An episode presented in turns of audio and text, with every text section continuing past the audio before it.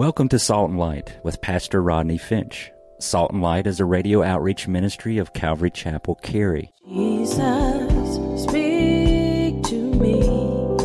Open your word and reveal your heart to me. Salt and Light is a series of verse-by-verse studies through the Bible, focusing on its practical application to our everyday lives.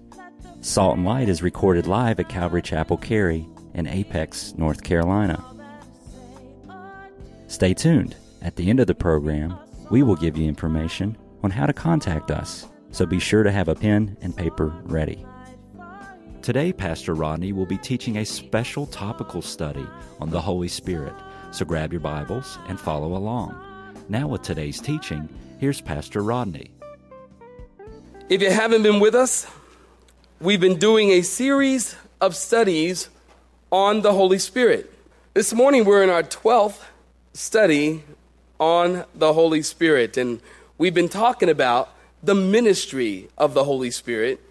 And a part of the ministry of the Holy Spirit, as we have talked about, he gives gifts to the church. If you are a Christian, the Bible says that God has given you a gift. All Christians have a gift, and that gift is to be used for the building up, for the edifying of the body of Christ. That is his ministry. We talked about this. The Holy Spirit is not an energy. It's not a force. It's not an essence. He's not like electricity. He is a person.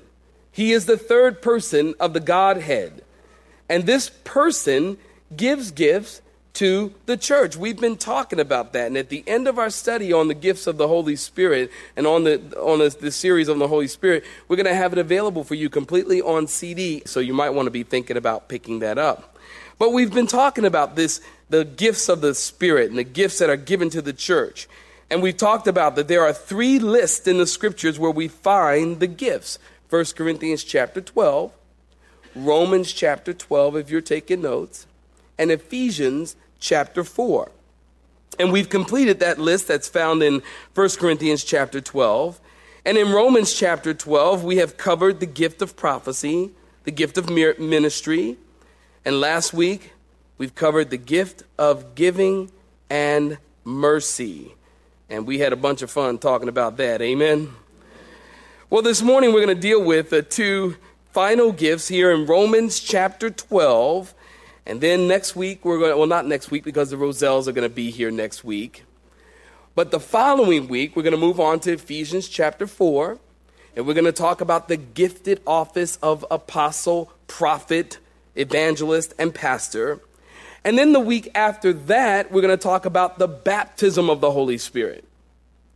And some people call it the second blessing. Some people call it the baptism of the Holy Spirit. Whatever you call it, we're going to talk about it from a biblical standpoint. And then we'll move on to our study in the Gospel of Matthew. So this morning, we're going to pick up and look at two gifts, two more, the last two here in Romans chapter 12, the gift of teaching and the gift of exhortation. Turn in your Bibles, if you haven't already, to Romans chapter 12. Romans chapter 12. And let's pick up our study this morning in verse 3. If you're there, say a hearty amen. Paul the apostle, writing to the church at Rome, he says, "For I say, through the grace given to me, to everyone who is among you, not to think of himself more highly than he ought to think." Now, I love that verse. Don't you? This is one you should commit to memory. This is a memory verse, y'all. Okay, don't think that you're all that in a bag of chips. That's Rodney 1-1. Because you're not.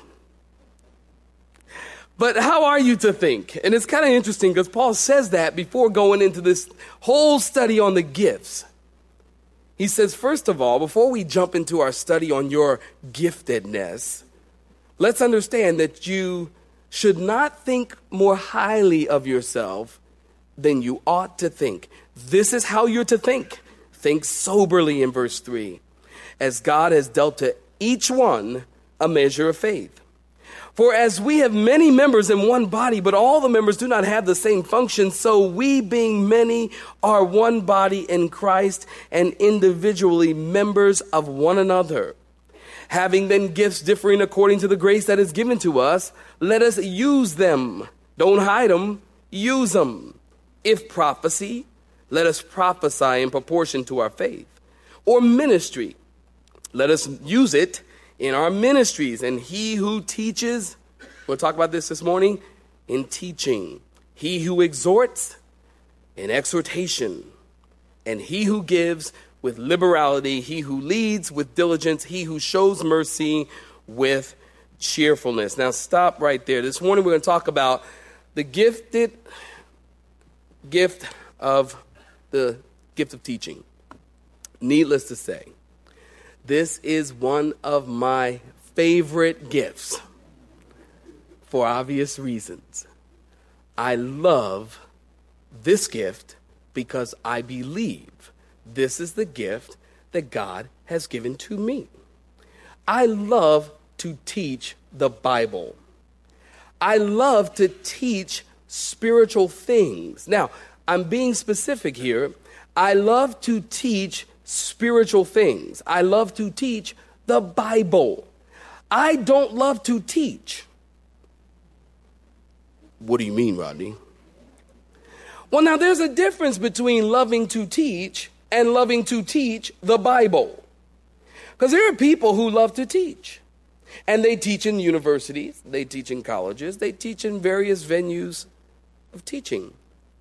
But it is a different thing to teach the Bible.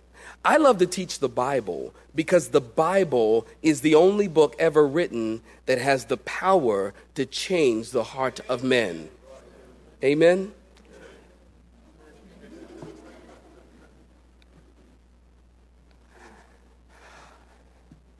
The Bible says the Word of God is living and active and powerful than any two-edged sword. Now, other books, Harlequin romance, y'all be like, oh yes, give me my romance.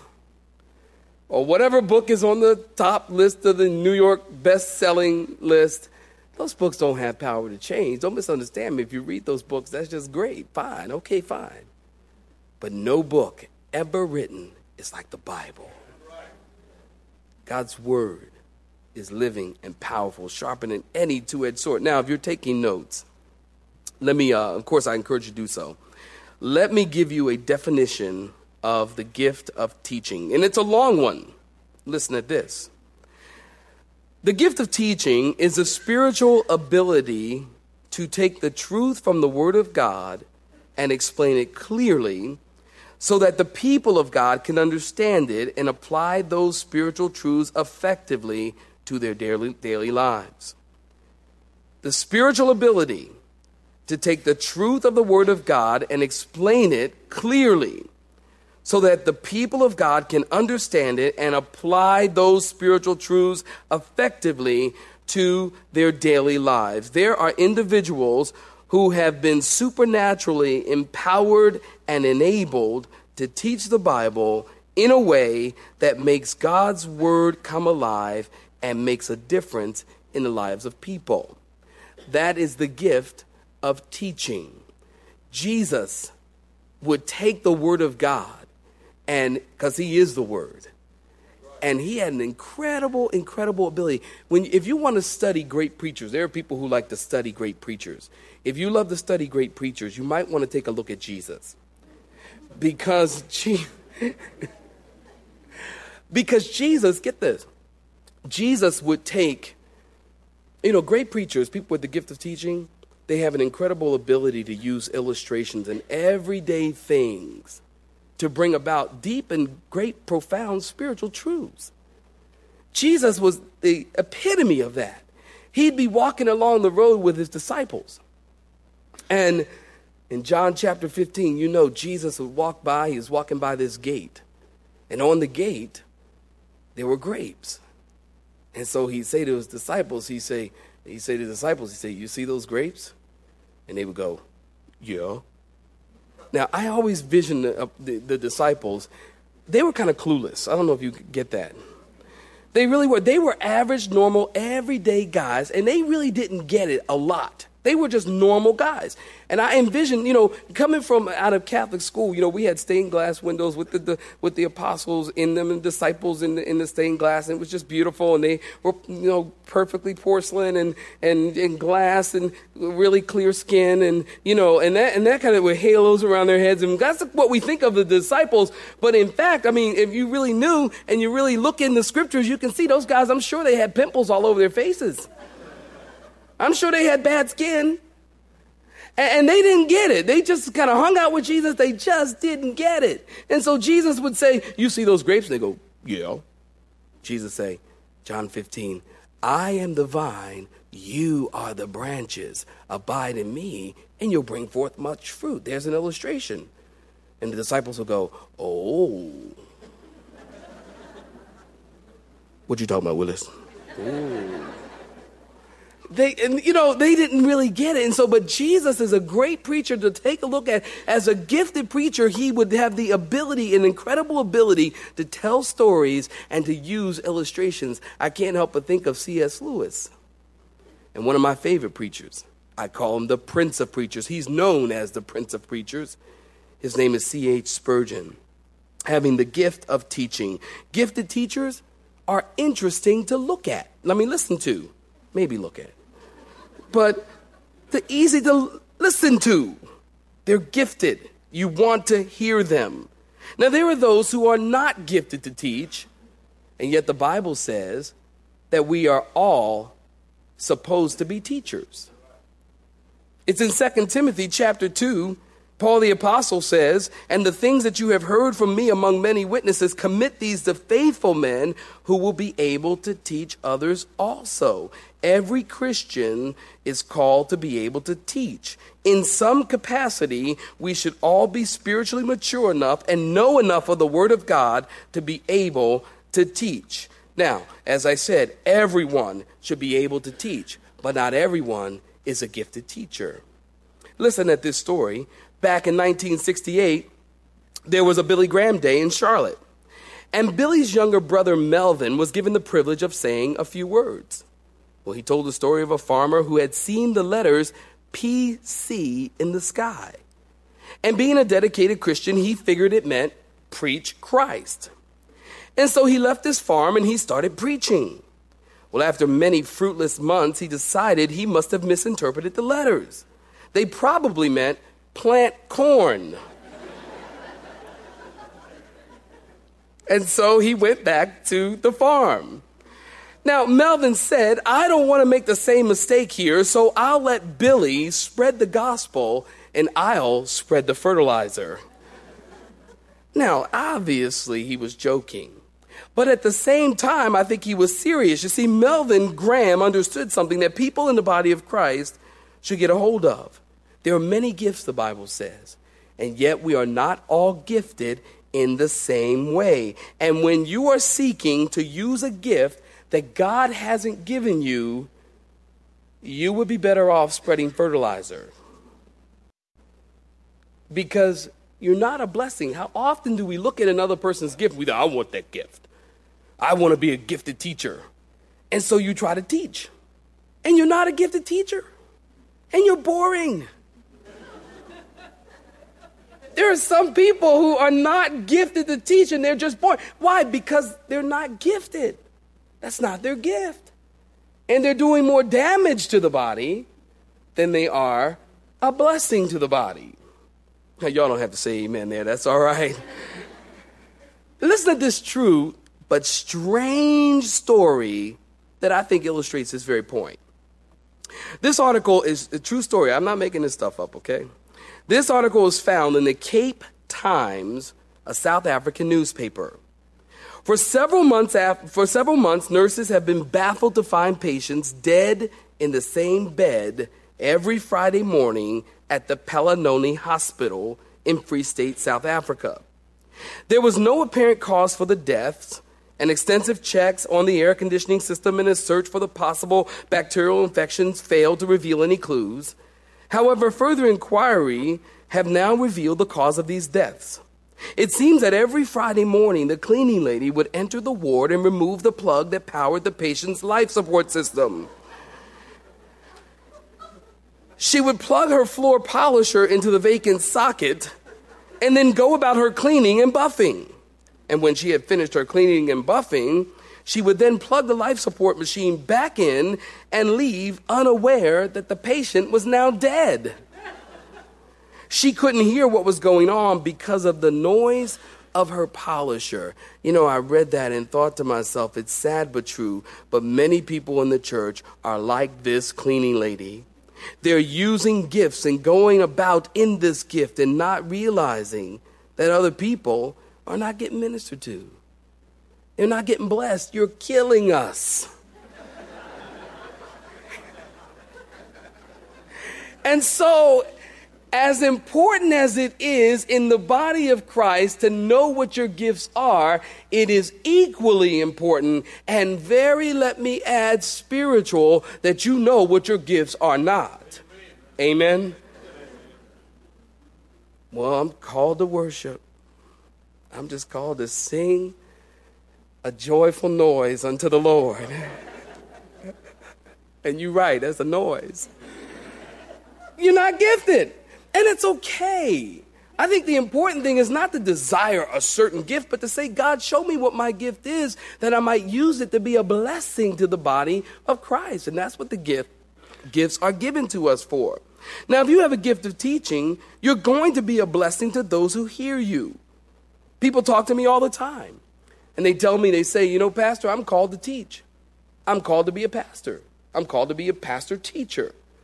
And I may have the opportunity to hear them teach, and it can become apparent to me, I can tell almost in the first 5 minutes whether you really have a gift of teaching, whether there's a gift there, or you just want to teach. Now, don't misunderstand me. We all ought to be able to teach. But what we're talking about here is the person who has a gift of teaching. If you have a gift of teaching, you're going to have an ability to take the deep, spiritual, profound truths of the Word of God, even some that are more difficult to understand, and make them very, very clear. You can take the difficult and you can make it easy. And the average person can get something out of your sermon. The average person. Jesus taught kids. Kids love to be around Jesus.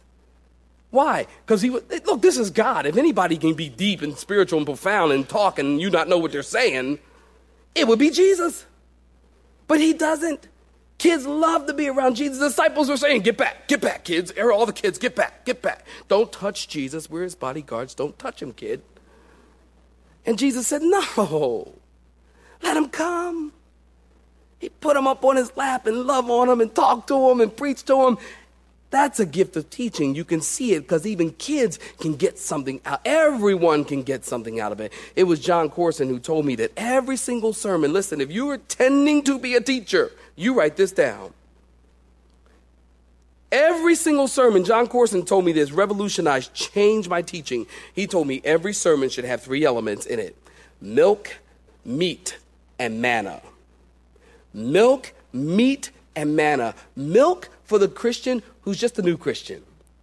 They can't handle all the heavy stuff. And, you know, you need milk. Peter said, as newborn babies, desire the sincere milk of the Word of God. That's where you start. When you become a Christian, you start drinking milk. Like when you're a baby, you take the bottle. You're not like a 6-month-old baby asking your mom for T-bone steak. No, you need milk. You need time to grow. But then there comes a time where you should grow up and you should be able to tolerate the meat of the Word of God. Well, you're no longer on milk. Now you've moved on to meat. And then manna, what's manna? Manna is what God gives you when you stand in the pulpit and you're standing before God's people and the Holy Spirit just drops something in your mind or drops something in your spirit to say that. And it happens all the time. Man, there's certain things that I get from the Lord that I cannot get over my computer, that I can't get over my desk. I'm studying. It doesn't negate the need to study the Word. We need to be good students of the Word of God. And if you're going to teach the Word of God, then be a good student of God's Word. Don't just come to the pulpit and say, oh, man, I'm all manner, baby.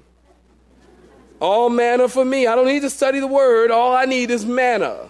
No, you need to stop being lazy and study the Bible. But then there's times when you get in the pulpit, you can't get this at your computer. You can't get this at your desk. God says, say this, and you say it. God says, say that, and you say it. He gives you this verse and makes this connection, makes that connection. And you're going, man, this is good stuff, man. Yeah, this is great, God.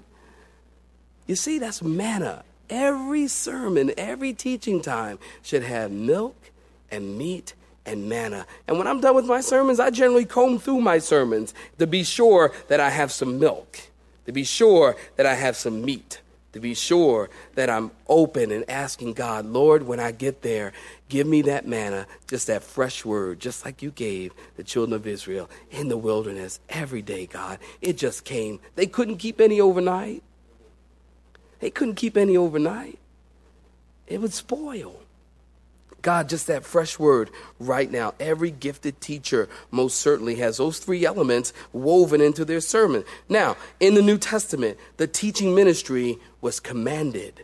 Commanded by who? By Jesus. Notice in Matthew chapter 28, verse 19 and 20, you know this verse well. Jesus said, "Go therefore and make disciples of all the nations, baptizing them in the name of the Father and the Son and the Holy Spirit." Notice, teaching them to observe all things that I have commanded you. And lo, Jesus says, I'm never going to leave you. I'm always with you, even to the end of the age. Jesus instructed his disciples, you and me, to teach all over the world. Now, as you read through the Bible, and particularly as you read through the book of Acts, you will see the teaching ministry was a major priority of the disciples' ministry. Teaching was an important major priority in the disciples' ministry. Now, I say that because there are many who believe that there's no place for teaching in the church today. Believe it or not. People, they don't believe there's need for teaching in the church. Well, the apostles, it was a major priority for them to teach the scriptures. Acts chapter 5, verse 21. If you're taking notes, they entered the temple early in the morning and they taught. The Sanhedrin was told, behold, the men whom you put in prison are standing in the temple and they're teaching. And even after they were beaten for teaching, in verse 42 of that same chapter, they ceased not to teach Jesus Christ. Acts chapter 18, verse 11 tells us, Paul was in Corinth where he stayed for a year and a half teaching the word of God among them. Paul taught in Ephesus for 2 years from house to house. Paul stressed the importance of teaching in the churches in his epistles. He wrote to his young son in the faith, Timothy, to give attention to teaching. 1 Timothy 4:13. Paul commanded that we teach. Colossians 3:16. Let the word of Christ dwell in you richly in all wisdom, teaching and admonishing one another in psalms and hymns and spiritual psalms, singing with grace in your hearts to the Lord. This teaching ministry is so very, very important. And in my humble opinion, I believe that the teaching ministry is most certainly the greatest need of the church today. And that's why we teach the Bible. Good, sound biblical teaching is so needed. It's Hosea chapter 4, verse 6. God said, my people are destroyed for what, saints? A lack of knowledge. Because you have rejected knowledge, God says, I will reject you from being priest for me. Because you have forsaken or forgotten the law of your God, I will also forget your children. One of the most hurtful and damaging things to the church today is the lack of teaching. And how many people come here to this church week after week after week after week after week. And they come up to me and they say to me, oh man, I'm so glad I finally found a church that teaches the Bible. How many people say that week after week? Some of you who first came here, I'm looking at you. You came to me and said that. We finally found a church that teaches the Bible. There are people who drive to this church from all over. You would not believe how far. There is a couple who drive to this church. They may be here now, but they drive from Danville, Virginia. Now, how many churches do you pass from Danville, Virginia to the Triangle? 100? Now you mean to tell me that from Danville, Virginia to here, you can't find a church? And don't misunderstand me now. Some folks are just difficult to please.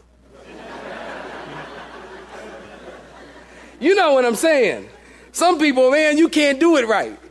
And you know what they need? To start their own church. And won't nobody show up, but that's not the point. But, you know, it's a long way from Danville. And you mean to tell me you can't find a church that teaches a Bible? So you go in, and to me, I guess the question is, you know, it's a flattering comment to me that finally we found a church that teaches the Bible. That's flattering. Praise the Lord. That's a wonderful thing. But it's also a sad commentary on the church today. What? You can't find a church that teaches a Bible. What are they teaching? What are they telling people?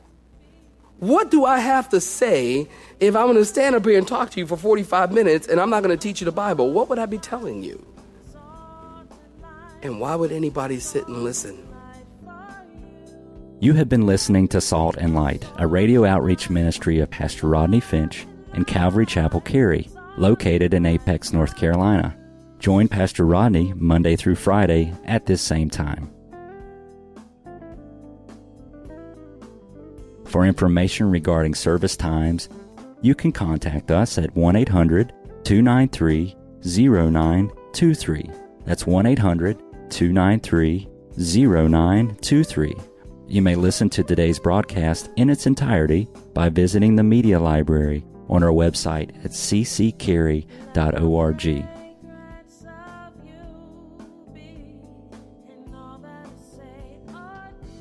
We would like to thank you for tuning in to Salt and Light and pray that you have been blessed. Until next time, may you be salt and light. Let me be a salt.